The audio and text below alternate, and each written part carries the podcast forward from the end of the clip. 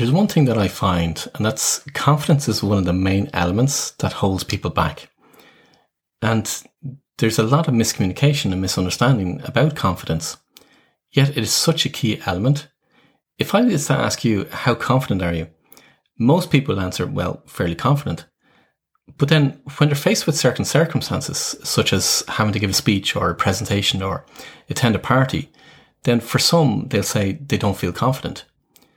This is where people refer to confidence as being situational, i.e., depending on the situation the person is faced with, will determine how high or how low their confidence will be. Now, different situations will be different for different people and their confidence levels. They just don't feel as confident in some situations than others. Yet it's impossible to thrive and reach our highest potential in our personal and our professional life if our confidence is low. It impacts how visible we are and how visible we make ourselves to be. It determines whether we control our own agenda and our own time. It determines our ability to say no when we need to say no. As a business, our earnings or the fees that we charge will be absolutely in direct proportion to how confident we are. We don't drive ourselves forward as much as others that are more confident. It literally touches every single aspect of our life. And most people say, fake it until you make it. Well, when it comes to confidence, this can have actually the opposite effect, as it can lead to imposter syndrome. If we're telling the outside world one thing, but yet we feel completely different on the inside, then this will lead to imposter syndrome. Your internal integrity meter knows it to be false. So therefore you're not being authentic. So if you continue long enough trying to fake it until you make it, then you'll find yourself having to wear different masks all day and every day that voice inside your head will continue to chatter away, highlighting the fact and highlighting the difference that you're not being authentic, that you're not living with integrity, and therefore it will lead to you feeling a lower level of self confidence. It's much better to build your own confidence rather than faking it. In this way, you're being more authentic. You're working with your own integrity. So how do we build our own self confidence? Well, let's correct a fundamental misunderstanding that people have. The majority of people interpret competence with confidence. Let me explain. Competence is our ability to do something successfully, whereas confidence is our feeling or our belief about ourselves. Now, I'm going to outline the three pillars that make up competence and also the three pillars that make up confidence. But for now, let's understand the big difference between the two labels and how we can significantly affect each one of those labels very, very quickly. So let's take the example of giving a speech, which is reported as being one of the highest fears for people. And many of the people that I work with as clients will refer to the fact that they wouldn't feel confident in giving a speech. This, however, is not down to confidence. It's not down to a lack of confidence. It's down to a lack of competence. They all know how to talk. So they, they're competent in being able to talk and have a conversation. They just aren't competent in talking on stage or having a conversation on stage. And that's what public speaking is all about.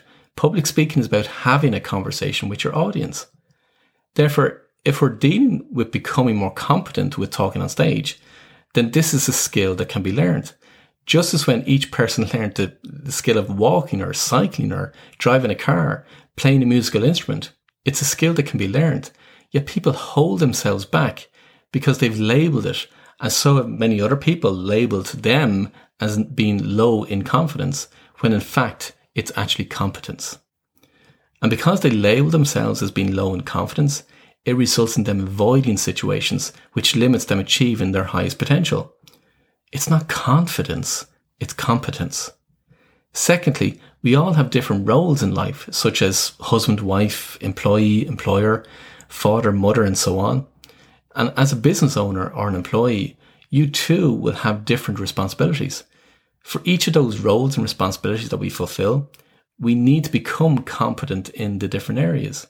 If you take the role as being a father or mother, this role will demand us to be competent in a multitude of skills from looking after a newborn, from feeding them, dressing them, comforting them, how to even handle a newborn baby, to washing them through to being a teenager. And we've got to change then into how to guide them, how to mentor them, how to coach them, how to discipline them, and even how to chauffeur them all around the place. So each stage of their life requires different skills, and each aspect of our children's lives require different skills as well.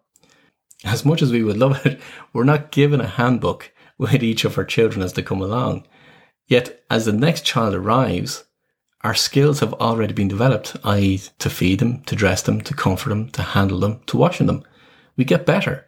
We become more competent in what it is that we need to do in order to look after a child. And as we get more competent, our belief in ourselves increases and therefore we become more confident. You see, confidence follows competence. So whatever role that you're operating in, whether it be in your personal life or in your professional life, there will be a suite of skills that you will need to develop in order for you to be fully competent in fulfilling that role.